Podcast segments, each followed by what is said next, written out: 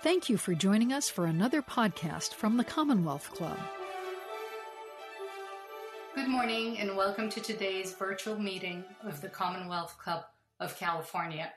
Today's program was coordinated by the club's member-led Middle East Forum.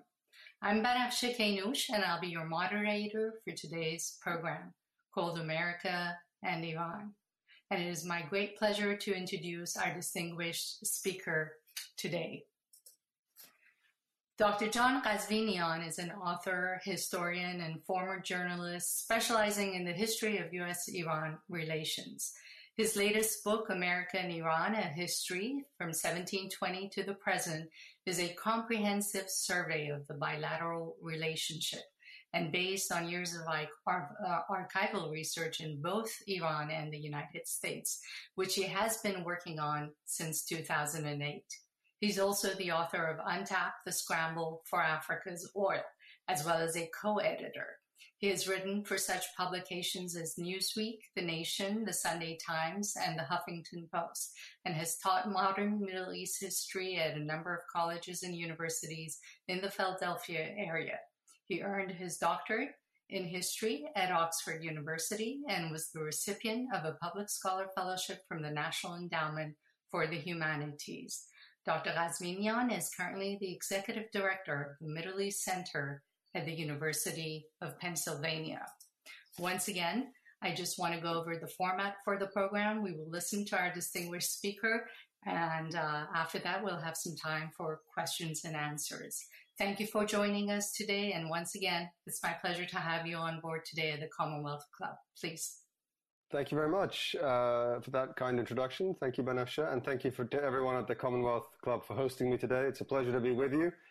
Uh, a pleasure that could only be exceeded by the pleasure of being with you in person in San Francisco, which unfortunately we don't uh, we don't have available to us at the moment. Uh, but I look forward to a robust and interesting conversation. Uh, I will keep my opening remarks quite brief, uh, 15, 20 minutes. Um, give a little bit of an overview of the new book and uh, then I just look forward to your questions uh, and the conversation.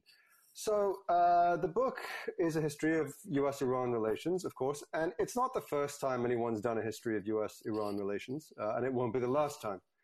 This is a subject that uh, is uh, evergreen. It comes up from time to time. It's always with us.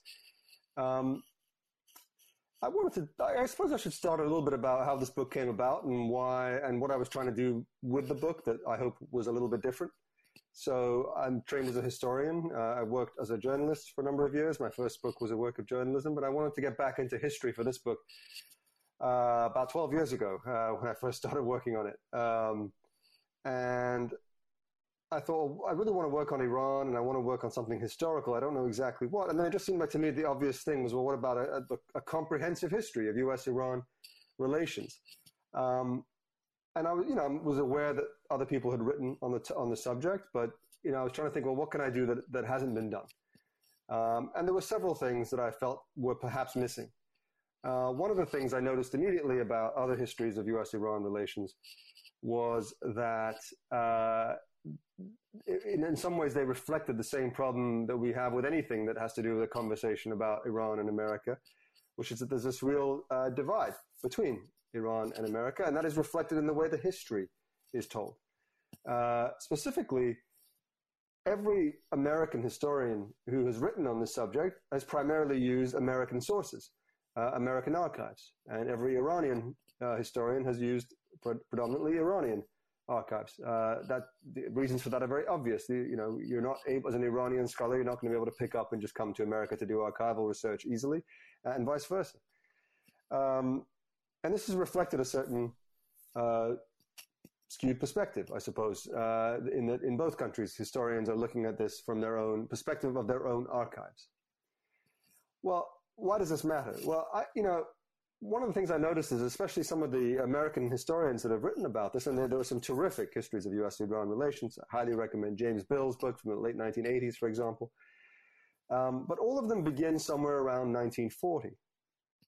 And it makes sense why they do that, because before uh, Pearl Harbor, before 1941, uh, the U.S. was an isolationist power. the US was not interested in far flung parts of the world like Iran.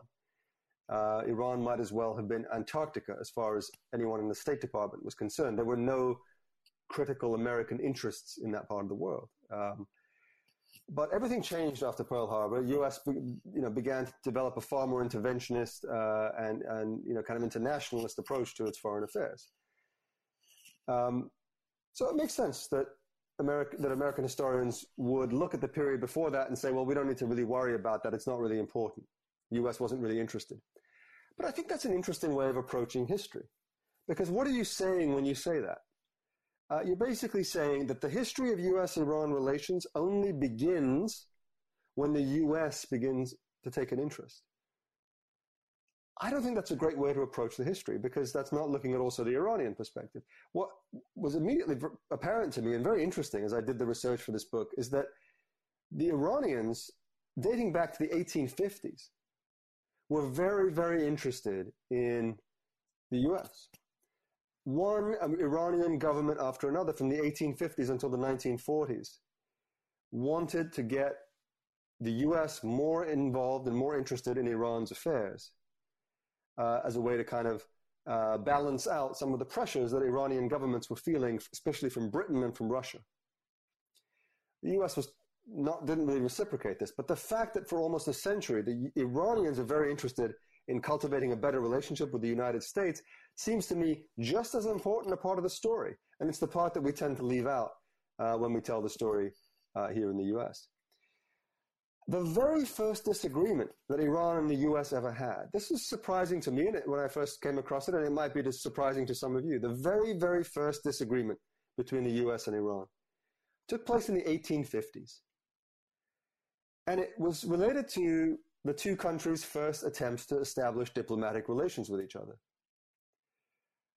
So in 1851, Iran and the US began negotiations for a what would eventually become a treaty of friendship, commerce, and navigation between the two countries.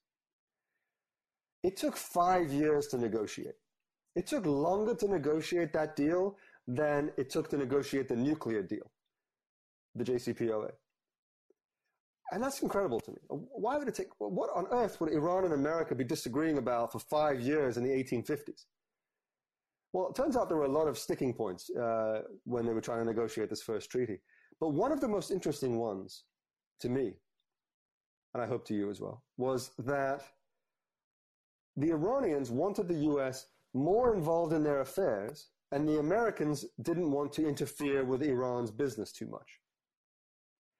Iran actually requested American warships, the purchase of American warships manned by American sailors Iran requested the Stars and Stripes to fly from Iran's own shipping in the Persian Gulf as a way to send a message to the British, who were very strongly positioned in the Persian Gulf, to say, look, we have this new alliance with the United States, so don't mess with us, right?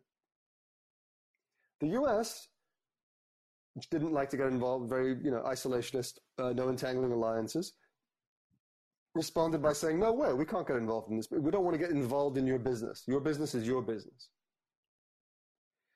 That's where it began. That was the first political diplomatic exchange between, on a formal level between Iran and the United States. That's where relations began.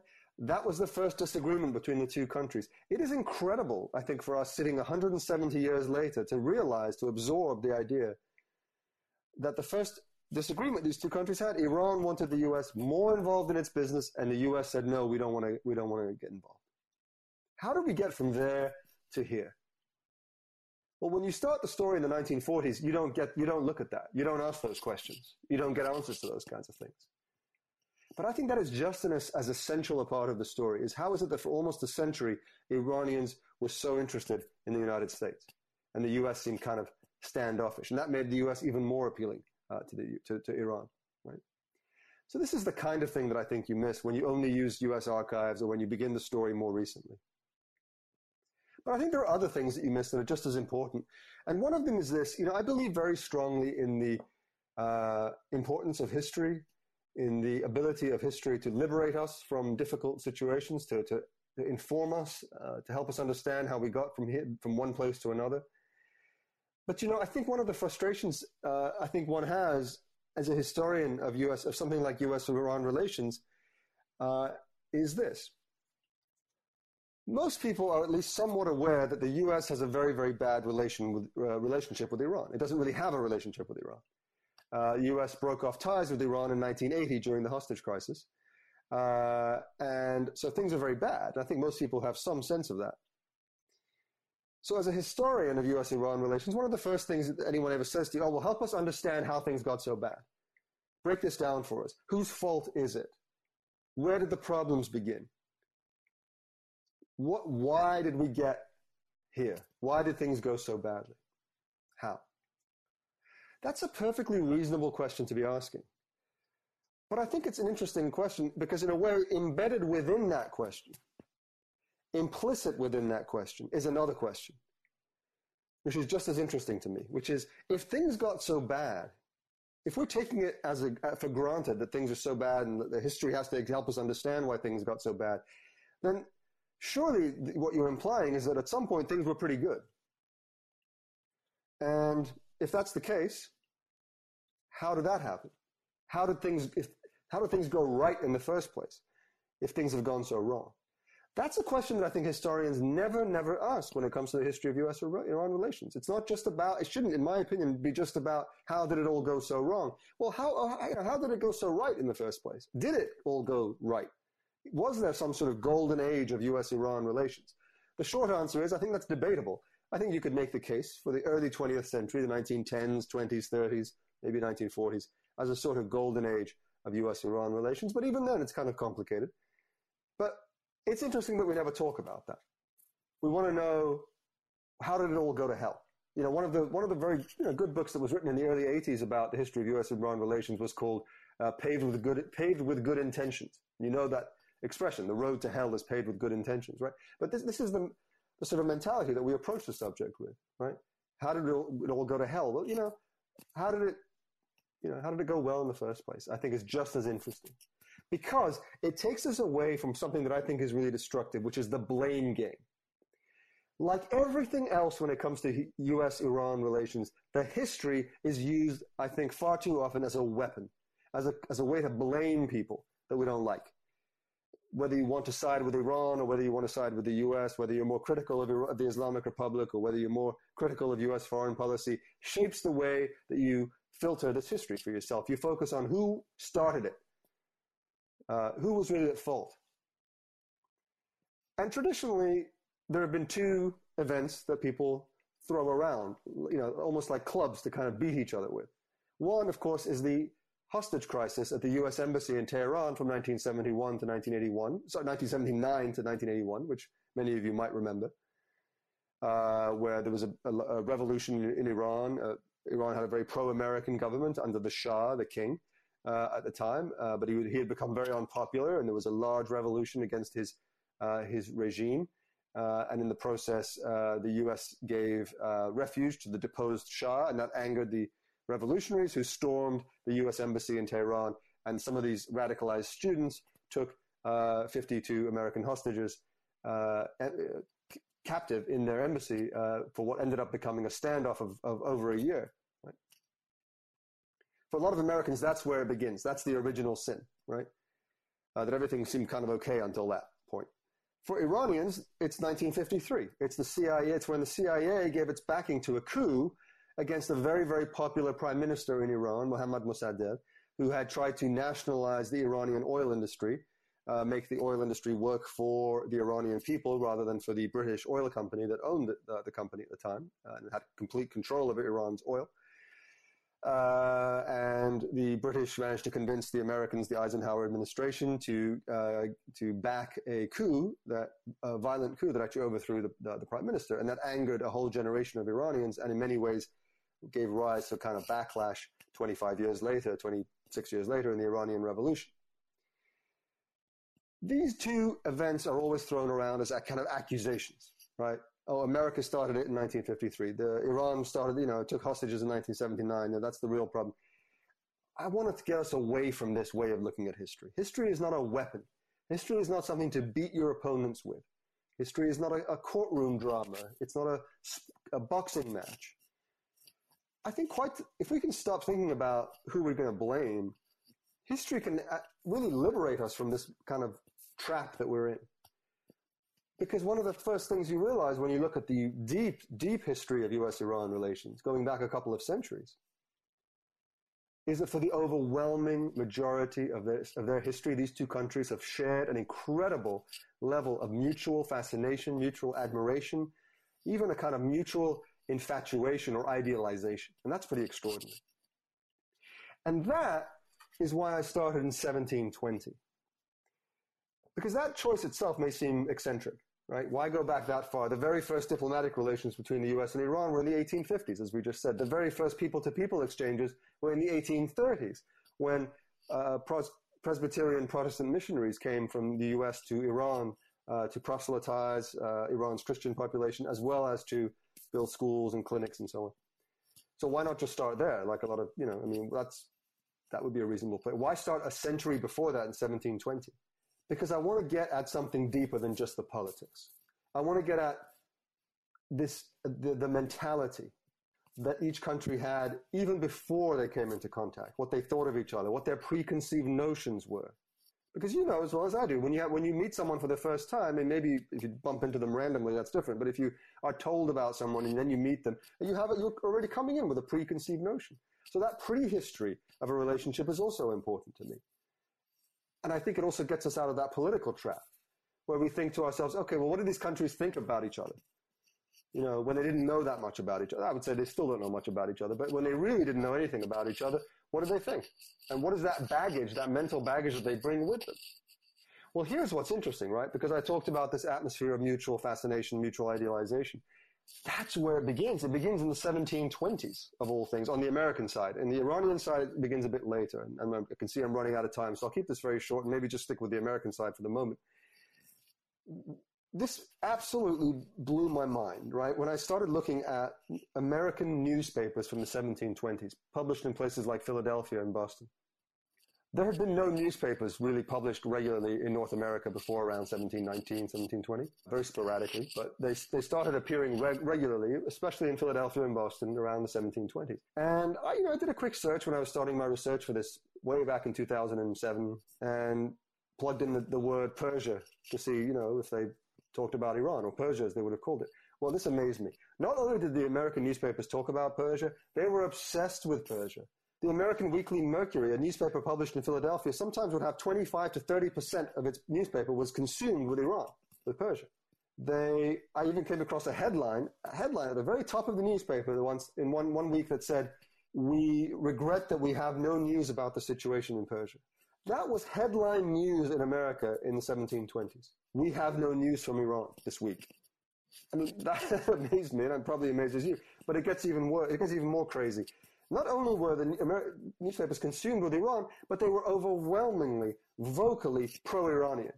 Why? And I'll be very, very brief, and then I'll wrap it up here so we can have our Q and A. Um, basically, big news story of its day in 1722, just happened to be the big international news story of the day, was that the Persian Empire uh, uh, was collapsing. Now, there have been many Persian empires, but the Safavid dynasty was uh, collapsing. There was a massive revolt from the east by, by the Afghans, by Mahmud Hotaki, um, and the Americans assumed so this was this great, great, glorious empire, and, and, so this was a big news story, right? It was being sacked by Afghans in the east. Um, the Americans assumed that because the Afghans were Sunni and the Iranians were Shia, that the Afghans were being secretly supported by the Ottoman Empire, which was also Sunni. Now, this was not actually the case. So this was the very, very first time that the American media completely misunderstood a news event, a major news event in the Middle East and decided to overwhelmingly take one side and simplify the whole thing for its readership. That was happening 300 years ago, right? They believed that there was this collusion between the Ottoman Empire and the Afghans, and because the Ottomans were the big evil empire of the day, remember from your school history, the Crusades, the Ottomans, right, the holy wars over Jerusalem and so on. This has gone back centuries. Uh, and Christian Europe, and just 40 years earlier, in 1683, the Ottomans had had come to the borders of Vienna, right, to the gates of Vienna. So for Christian Europeans, the Ottomans, the Turks, were the great threat of the day, the evil empire of the day, the terrible Turk, the barbarous Turk. They all had the inhuman Turk. They had all these kind of uh, ways of talking about uh, the Ottomans. And they knew that the Ottomans had a rivalry with the Persians. And so it was like, oh, uh, the, uh, the enemy of my enemy is my friend. classic, you know, kind of concept that we still employ today in the Middle East. But that wasn't the only reason, and I know I'm running out of time, so I'll wrap this up. But there was also a religious dimension to it. Uh, these were Puritans in New England, right? And the only understanding they had of the, of, of the Middle East was from the Bible. Well, Iran looks very good in the Bible. In uh, in Ezra chapter 1, Cyrus the Great, the emperor of, of, Persia, frees the Jews from the Babylonian captivity. And so they really like that. The three magi, the three wise men from the east, those were magi is plural of magus, which is a Zoroastrian priest. They were probably Iranians, right? So Iran looks very good in the Bible. On top of that, the Ottoman Empire at this point is in possession of all the holy sites around Jerusalem and so on. Whereas the, the Persians are this sort of oriental kingdom, this fantasy exotic kingdom slightly to the east of the Ottomans. And I call my opening chapter East of Eden because these Puritans believed that the Garden of Eden was somewhere near Mosul in northern Iraq today and was just before the, the mountains, the Zagros Mountains into Persia. So they believed that the Persian Empire literally uh, began just to the east of the last of the uh, religious biblical sites, just to the east of Eden. And so it was this harmless, exotic kingdom, kind of, you know, uh, uh, no threat to them militarily, religiously, in any other way and they idealized it. That mental baggage they brought with them when they had a hundred years earlier when they had their first contacts. The first uh, Presbyterian missionaries who went to Iran, Justin Perkins in 1834, he described his first first time he set eyes on Iran. He described he called it Edenic. Edenic was the word he used, literally like the Garden of Eden, like a paradise. This matters because I would argue that this mentality remained right through the 1970s. Those of you who might remember the way Iran was presented in the US before the Iranian Revolution of 1979 was this pro-American Shah, this, this exotic, glamorous, wealthy you know, kingdom that, that was friendly to the West, that was not like the Arab world, right? So the Arabs had kind of re- replaced the Ottomans now in this kind of, you know, fantasy. Um, but when in the 1970s, when Americans looked at the, the East, they saw Arab socialism, uh, Arab uh, wars with Israel, uh, anti-Americanism. this saw the Arab oil embargo, all these things they didn't like. But just to the east was this Shah of Iran, right? So I think these preconceived notions really matter. And I'll just very briefly say that the, the Iranian version of this started about 100 years later, about the 1860s, uh, for reasons that we talked about. They saw the U.S. as a kind of anti-imperialist power, a country that had come to power in a revolution against the British Empire, that understood the plights of, uh, that didn't interfere in other countries' affairs. And this is why they first became interested in the US. So it was almost like a parallel. Just like the US had this kind of East of Eden approach to the, to Iran, Iran was like a friendlier, less threatening version of the, of the, of the Muslim world. The US was a less evil, threatening, imperialistic version of the West uh, for uh, Iran. Uh, this is where all of this begins, you know, and I think that's where I, you know, I, will sort of leave it there, um, you know, uh, but I'll, and I'll sort of open it up uh, for there for to Banafsheh. But I'll just say one final quick thing. I, have just reminded of, you know, in some of those newspapers from the 1720s, they would actually ref- they would ex- try to explain to American readers the difference between Sunni and Shia Islam, and they would say that the Shia are better because they're less Muslim, they're heretics. They even described the rivalry between the Ottomans and the Persians. They called it a holy war between Muslims and Persians which is such an interesting way of describing it, right? As if Persians are somehow not Muslim. They really believed that this was like the lesser of two evils. And the Iranians felt the same way about America. They liked to, the idea of learning from the West, the progress that the West was making, but they didn't like the imperialism of Britain and Russia. So they thought the US was a slightly more appealing version of that. That's how the two countries first found each other. Um, and I think that's just as interesting as anything else. Okay, I'll stop there and I, I welcome your questions and your conversation. Thank you very much. I'd like to remind our audiences that this is a virtual Commonwealth Club program and it's called America and Iran. And that we'd like to invite you to also visit us online at www.commonwealthclub.org to find out more about upcoming events and member led forums. Having said that, it's time for the question and answer period, and we have quite a number of large questions to cover. And um, we'd like to um, just usually give the, the floor first to the moderators. I'd like to abuse my position, if I may, and uh, ask a couple of questions. You carry us through your book, which I have read, and it's right here behind me, um, through four seasons of the relationship between America and Iran. Uh, including spring, a summer, and a fall, autumn, and a winter. And I actually have um, several um, flowers around me to at least symbolize the current winter a winter flower that that isn't that is dominating the relationship between U.S. Iran, and perhaps a spring uh, symbolized by a violet.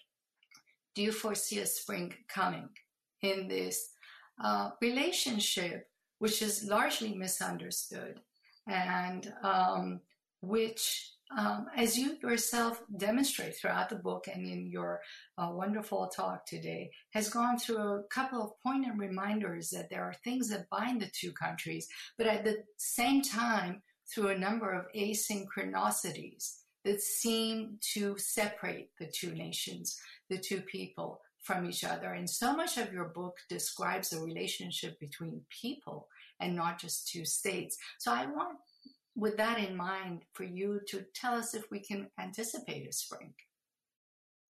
Yeah, thank you for that question. That is actually, uh, in fact, the epigraph to the book. The quote at the beginning uh, is a is a poem from Hafez, the great Persian, the beloved Persian 14th century poet.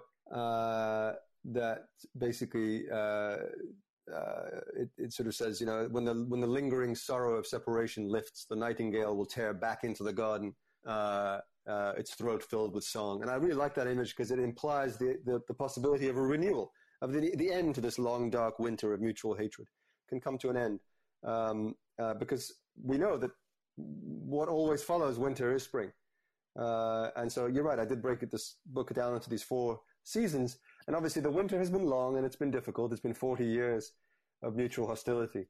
Um, but I'm very much a believer in the fact that it can, it, things can change. I don't think it's going to happen tomorrow. I'm not, I'm realistic. I don't think that somehow you're going to wake up tomorrow and just, and, you know, hear that, you know, Biden has flown to Tehran and, you know, and they're signing a, a you know, a friend, you know, friendship treaty.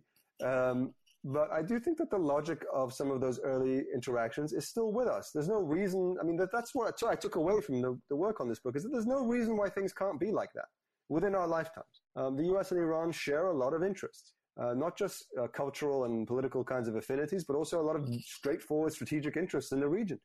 Both countries want to see stability in Iraq, for example. Uh, both countries are opposed to ISIS and sort of Sunni radicalism and jihadism, uh, whether it's the Taliban or whether it's Daesh, ISIS, any of these groups. Um, they could be working together on these some, these kinds of challenges, and instead they're working towards the same ends, but at each other's throat, but are kind of against each other, which is a really strange way of doing things an unfortunate way of doing things. Um, so yeah, I am I am kind of optimistic. You're optimistic, and uh, you speak a little bit about the region in which Iran is surrounded by. Um, well, the former Ottoman Empire's territories up in the north, now Turkey, but also in the Persian Gulf region surrounded by Arab neighbors. Um, in your view as a historian, and I ask this question myself as someone who studied international relations, therefore I'm very, very keen to hear a historian's perspective of whether you believe that the region is amenable to an opening between the United States and Iran as such. Well, uh, I think actually you you you, I, you, probably know the answer to that question better than I do as an international relations uh, expert. I think this is maybe beyond my beyond my abilities as a historian, but I think that, um, you know, I think that there's always a certain triangulation that takes place or, or, you know, quadrangulation between all these different, uh, powers and, uh, interests, whether it's the, the, the, Saudis, the Gulf Arab states, the, uh, the, Israelis, the Russians, the Americans, the Iranians. Um, you know, we haven't, we, have never known a time when everybody just gets along in the Middle East. That hasn't, well, not in in the 20th and 21st centuries anyway. Um, you know, I, I think that what tends to happen is a lot of horse trading of, of friends and allies and enemies, you know, sort of, you know, it was interesting to me and, and, and Trita Parsi writes very well about this in his book. I mean, uh, how in the 1980s, uh, for example, the Israelis were trying to convince the Americans that they should uh, make friends with Iran.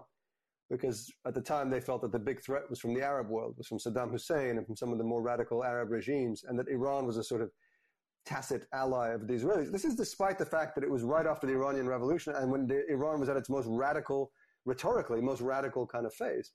Um, but then when things changed and the Israelis entered a peace process of some kind with uh, the Arab world in the, in the 1990s, then everything changed and suddenly Iran was left on the sidelines as this kind of, uh, you know, bogeyman and kind of evil force and all that. So a lot of this stuff is very tactical and this is, I believe, still why uh, so many of the the sort of more conservative and pro-American Arab, Arab regimes uh, and uh, Israel are are beginning to work together uh, because you know it's an easy way to you know it, their real fear is that the U.S. will uh, do a deal with Iran. That's what they're really afraid. They're not actually afraid of an Iranian nuclear weapon because they know everybody knows that Iran is not actually interested in that.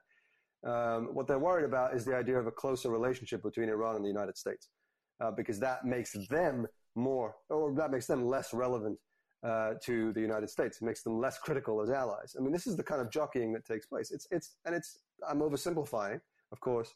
Um, but I think in the end, of, at the end of the day, I think every country in the region and every group in the region needs to be given a reason to uh, stop seeing everything as a zero sum game. Needs to be able to, uh, uh, you know, uh, be given some incentive to to join on with some sort of larger, peaceful regional architecture. I don't know what that looks like. I don't know if it's a sort of Marshall Plan for the Middle East. I don't think the U.S. has that in it anymore, quite honestly. But you know, I think that uh, in the absence of a, of a really clear, you know, uh, leadership, like we had, for example, in the early 1990s, you know, uh, after the end of the Cold War, a clear American leadership in the region. In the absence of that, you're going to get this kind of uh, this kind of jockeying for position, and, and the U.S. is going to be used in some ways uh, as a kind of pawn uh, in the midst of all these kinds of games. Thank you. We'd like to remind our audiences that this is a Commonwealth Club program called America and Iran.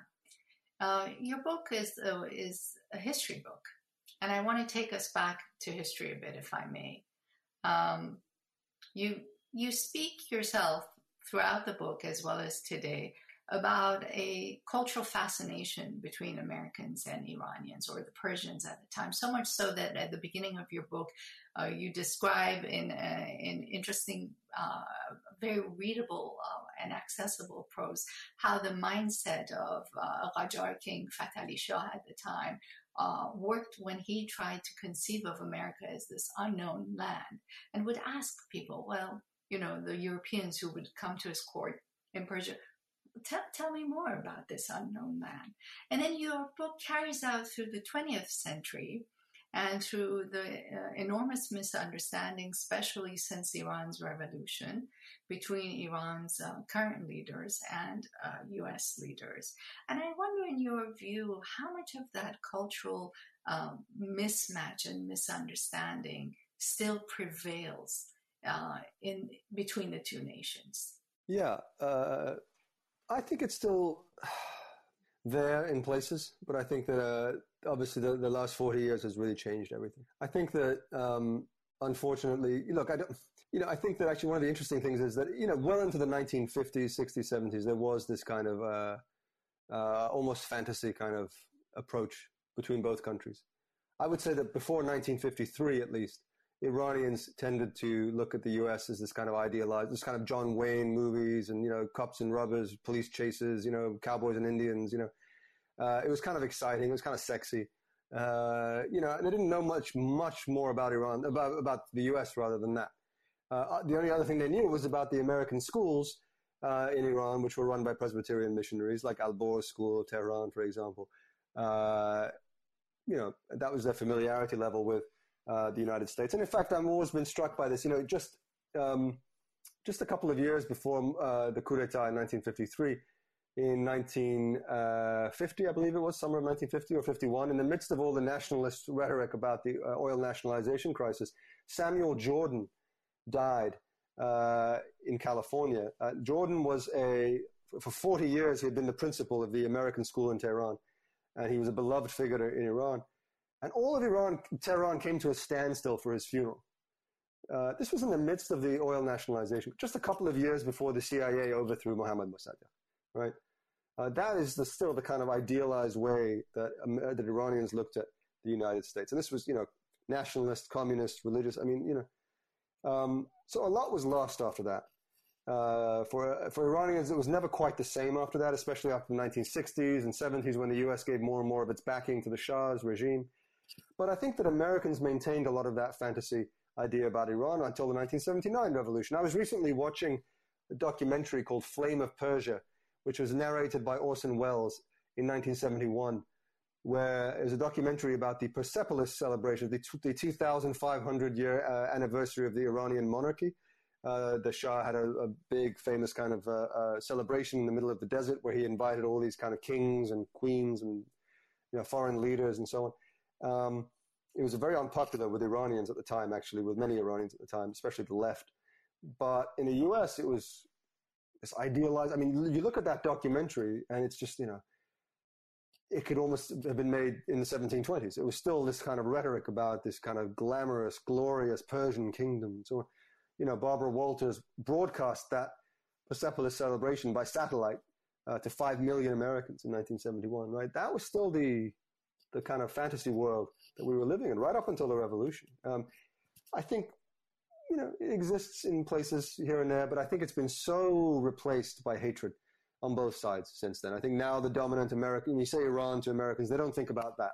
They don't think about Persian rugs and, you know, and, and these kinds of things. Uh, they think about really a lot of really very negative ideas. And the same with it, with people in Iran when they, when they talk about the United States, you know, they, they you know, the, the image is very negative now.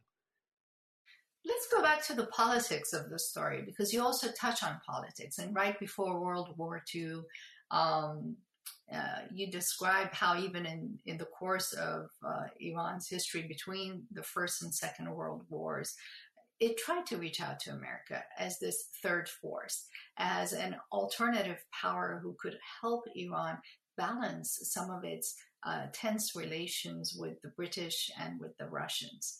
Um, now, we come to where we are today, with Iran still trying to bring the United States somehow on board with the idea of reaching an, an agreement over it, the Iranian nuclear program with the United States. Um, in a way, uh, you know as, as well as I do that a lot of Iranians hope that with America on board, Iran can still balance its kind of tense moments of relations with other powers like the Russians, with the Europeans. Uh, deep inside, many in Iran's government even believe that these governments would prefer silently to never see an opening, for example, between the US and Iran, so that they can retain an upper hand uh, with, with Iran. So, um, to wrap this sort of commentary, which I didn't mean it as a commentary altogether, I really mean to forward this as a question and ask you about the political importance of, of, of the relationship. Does it still matter despite the cultural mismatch? Uh, yeah, I think it still matters. I think Iran, the Islamic Republic might say that, that, it doesn't, but it does. At the end of the day, that's the most important. Uh, the tension that they feel with the Israelis, for example, doesn't actually matter to them as much as they don't feel threatened by the Israelis actually. Um, and uh, really only well, the, the, the one thing Iran needs more than anything um, is a certain level of just kind of respect and recognition and security. It's the one thing that it doesn't have because it doesn't really have allies. It doesn't have. It's very isolated, very isolated because of sanctions, financially, uh, you know, in every other politically, in every way. Uh, it, you know, Russia and China are not allies of Iran. They're, they're, they're you know, friends of convenience uh, from time to time on certain issues, but they're not like real, concrete, hardcore allies. Uh, the, what Iran needs is to feel safe, and the, the, Islamic Republic wants to feel that you know it's not being undermined, that it, the U.S. is not engaged in regime change, that you know you don't have all these you know American bases surrounding it. What Iran needs fundamentally is something that only the United States can provide, which is that level of security guarantee uh, for the survival of the Islamic Republic. Um, now we can talk about all the kind of domestic issues, but but in, but fundamentally, just in terms of um, you know in terms of, just straight up national security strategy, yeah, Iran di- is is smart and will diversify its strategy and look to China and you know, other countries, of course, um, but uh, there's no there's still no substitute for a better relationship with America. And you touch on a very sensitive and historically important topic that Iranians have somehow understood throughout their tumultuous relationship with the United States, that deep inside they know that they need the Americans. They know that they need the United States. But a fundamental um, precursor to, to needing someone is a, is a sense of cultural affinity. And are there, as one of our uh, audiences is asking, still any cultural contacts between Iran and, and the United States at a level that that matters? I mean, there are student exchanges that matter, but but, but to your knowledge, how much of that is happening, and if not, how much of that can actually happen?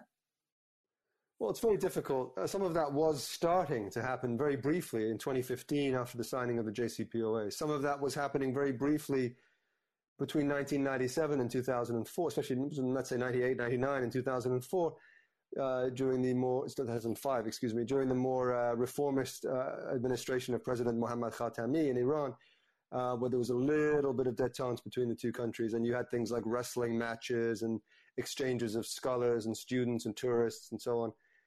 There was a little bit of that opening up after the nuclear deal was signed, but it was very quickly, you know, uh, obviously the, the plug was very quickly pulled on that when the U.S. withdrew from the JCPOA. It is extremely difficult right now on a practical matter to have cultural exchanges because unless you're having a Zoom meeting, which actually is actually ironically, weirdly, one of the few areas where people can now. I mean, I just, you know, I just did one last week with University of Tehran, and we did actually at the Middle East Center, which I, I am executive director of at, at Penn we did a historic event last uh, August, I believe it was, um, the first public conversation be- about between Iranian and American experts and officials on the subject of the of COVID nineteen. Uh, we got the former health minister of Iran, the head of Iran's national coronavirus task force, uh, in conversation here with our uh, uh, director of, of, Penn's coronavirus uh, center and, and, with a couple of other experts as well here in the U.S. Um, that was a conversation we could do because it didn't involve any money. Uh, anytime there's a financial transaction, it's impossible because of the sanctions. There's simply no way. Uh, you, you can't, you know, give somebody a, a, speaking fee or you can't, you know, there's nothing you can do. Um, so weirdly, Zoom is one of the few things we, we now can do. I mean, as far as I know, there's still no law against talking to people in Iran. So we can still do that. But the kind of traditional cultural exchanges where you have tourists, you have students, you know, I have students come to me and say, "Oh, I want to go to Iran to study." You know, I said, "Forget about it." You know, you know, I mean, there's just no way. I mean, how are you going to fund that? you know, how are you going to, you know, uh, you're going to have to drop out of Penn for a, you know a year and then come back. There's just it's not going to be in the transcript. There's no way anything can be done formally. Um, uh, you know, all of those things are just extremely difficult right now because of travel bans, because of sanctions. Sanctions are so extreme. I think most Americans don't realize just how extreme these sanctions are. Histo- never in the history have sanctions this severe been uh, placed on a country during peacetime. It's just it's you know it's absolutely asphyxiating the Iranian economy, but also any ability for Iran to interact with the outside world, which is a shame because Iran is still, despite what you might think, Iran is actually punches way above its weight when it comes to things like scientific uh, publications, you know, engineering, you know, all kinds of stuff. They have they have plenty to offer as well. It's not a one way street, uh, but we're not able to take advantage of these kinds of uh, co- uh, cooperation, unfortunately. You know, fingers crossed, maybe soon we will, but, you know, I'm not hugely optimistic. I said earlier, by the way, that I was optimistic. I meant to say that I'm idealistic. There's a difference. Uh, I'm actually very pessimistic about uh, U.S. Iran relations, but I'm idealistic well, we need at least to be either idealistic or optimistic. I'm glad you you possess one of those qualities. But talking about these cultural exchanges, you describe even, I believe, there's a whole chapter in your book titled Tashrifat. You describe uh, beautifully, actually, um, in prose that I enjoyed reading about how, for example, Iran's ambassadors um, would arrive in New York or Washington, D.C., and kind of feel like, compared to the hospitality that the Iranian kings would extend, you know, uh, the American ambassadors or head of legations in Iran, that, that they would just kind of feel like, wow, America is so different than us. I mean, here we go. You know, the Shah would send his troops to to escort the American ambassador or, or, or representative, and you know, the Iranian would be greeted maybe by a State Department official, and that was about it. And also be at times even mocked in, in newspapers over his mannerism or his misunderstanding of American culture. But even despite that, what's really interesting is that that very same Iranian ambassador leaves with a positive Im- impression of America as this land that's different. Maybe it's interesting that it's not uh, self-possessed so much with the idea of tashrifat. maybe it has more to offer by way of um, human freedoms that it come out in a natural way rather than you know in a way that has to be predefined by a whole societal uh, progression of culture so with that in mind, one of our uh, audiences asks uh, quite an interesting story, uh, question, and that is that you know you do mention that Iranians have this fascination with the Americans, despite it all, viewing it as somewhat maybe an anti-imperial force compared, say, to the British. But then what is the typical Iranian reaction if and when they should hear of stories like U.S. actions, you know, against Mexico and Spain historically, or the Boxer Rebellion, the audience asks, or even just let, us take the Black Lives Matter movement today? Um, I think that's quite an interesting question for us to hear the answer from uh, your perspective. Yes, those are Yes, thank you for that. It's a great question, and uh, just uh, there's so many directions I could go in with this. Uh, um, I, I want to, before I forget, address the Black Lives Matter question, which is actually really interesting, because I haven't had a chance to uh, say this in, in, other talks that I've given. Um, one of the very, very first books published in Persian about the United States uh, back in I don't know early 1800s, sometime I forget the exact date actually touched on the issue of slavery and race relations in the United States. Uh, it said, I came across a passage where they said, you know, people with dark hair are treated not as well as people with light hair and light skin in the United States. Uh, they were already trying to explain to people uh, some of these uh, racial issues.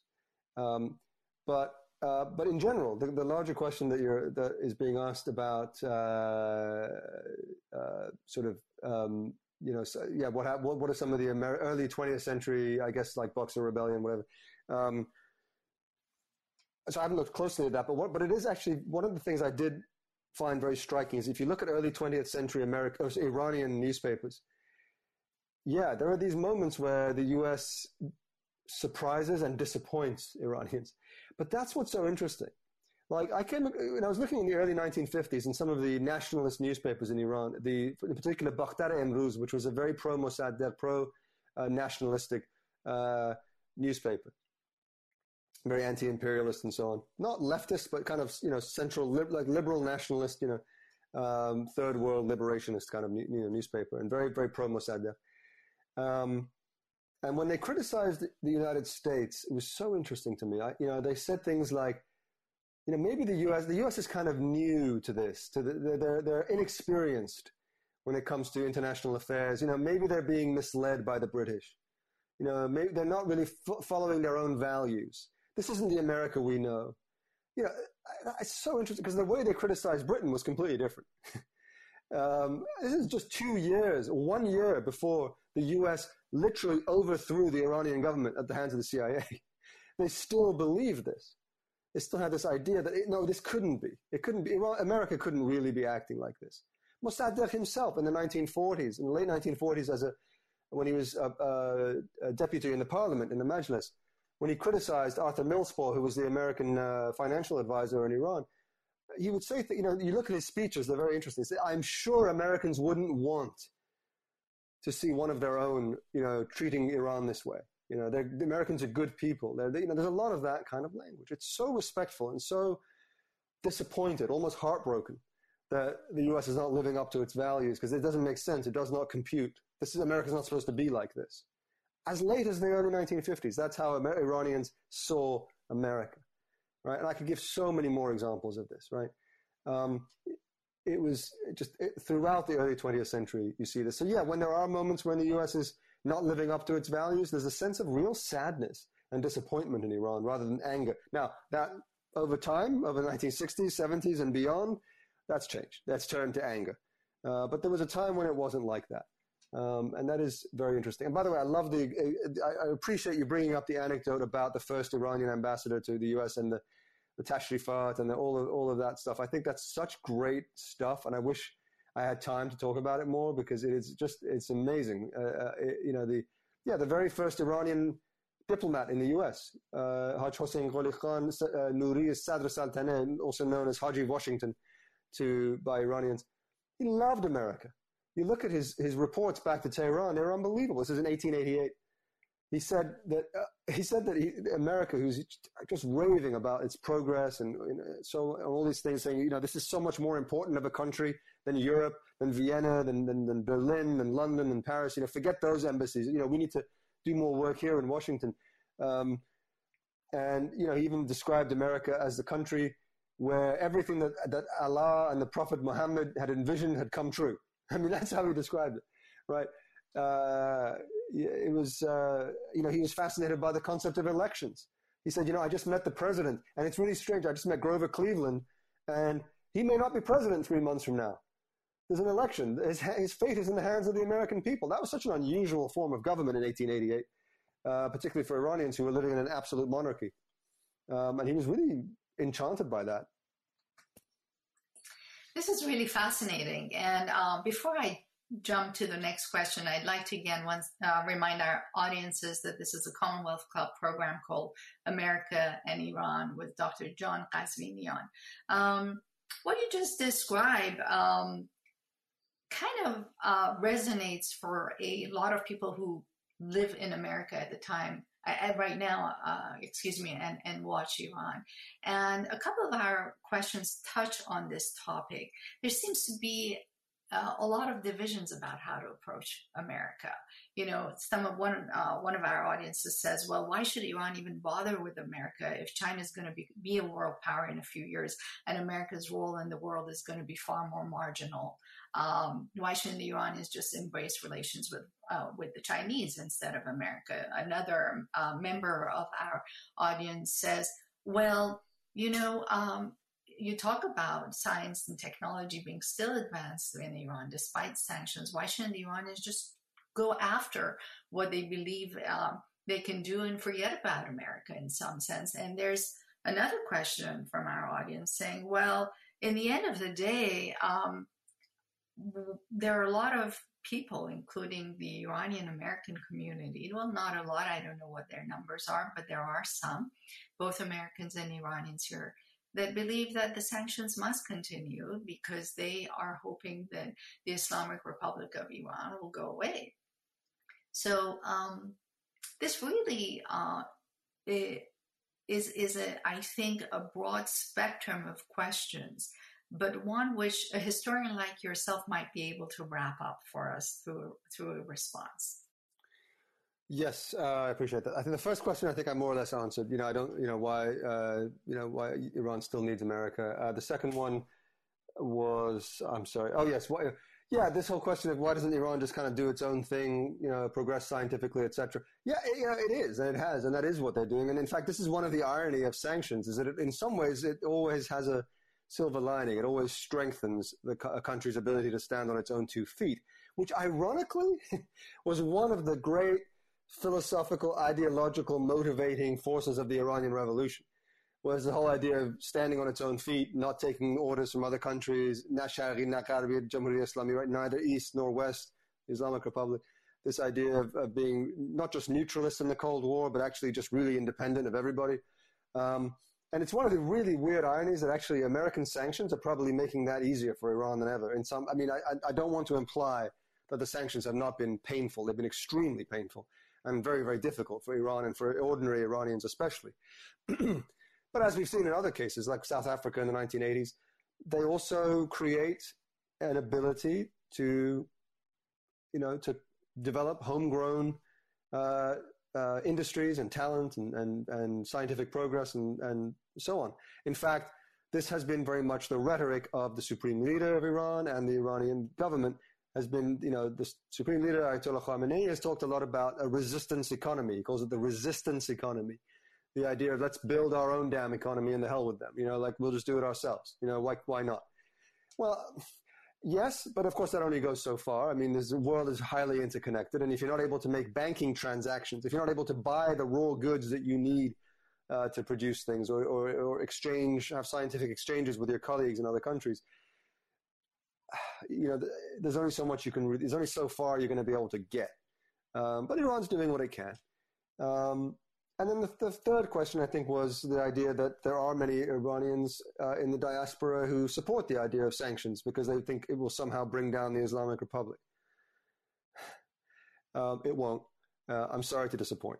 Um, this it doesn't matter what you actually think about the Islamic Republic. Doesn't matter whether you like it or dislike it or uh, are somewhere in between. You have to be honest about some things.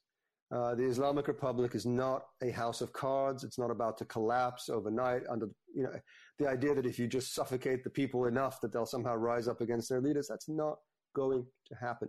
And if it does, you're not going to like, you're not going to like what replaces it. Uh, the kind of chaos. I mean, I think most Iranians understand that, which is a large part of why they haven't uh, risen up against the Islamic Republic. But it's not the only reason. And I know this is a, sometimes an unpopular opinion. Uh, but there are many reasons why the Islamic Republic has survived for 40 years. Uh, there is, to some extent, you know, a certain level of, you know, repression and, and police state violence and so on that, that, that keeps forces of opposition uh, under control.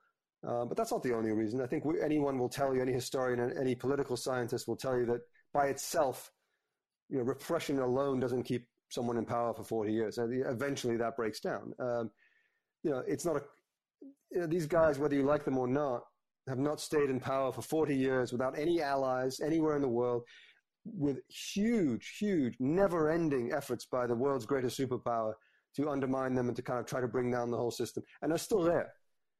And they're not there just because uh, they put people in prison who disagree with them. Uh, that's no. You know, it's uh, it's a lot more complicated than that. The, the, the system really does have a certain level of genuine support. Not, I'm not suggesting that it's universal or even a majority, but there is a, a sizable percentage of the Iranian population that has no problem with an Islamic Republic. Maybe wants to see it reform or change or uh, meet the need of, needs of its citizens better or provide maybe greater personal freedoms. But you don't, you don't have, there's not a huge appetite for revolution in Iran. You may get angry at me for saying that, and that's fine. Go ahead and direct your frustration at me, but that's the reality. You know, if you actually go to Iran, and by the way, most people who who believe this idea that oh sanctions are going to somehow bring down the Islamic Republic have never been to Iran or have not been to Iran since 1979. Um, I think that's almost you can almost map that perfectly on a graph. I mean, the, the, the correlation is very very clear.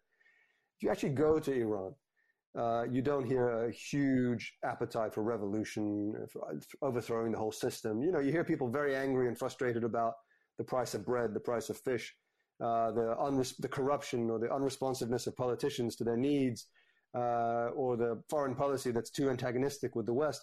But guess what? You're going to hear that anywhere in the world. You know, and I'm not suggesting that it's not worse in Iran. It probably is.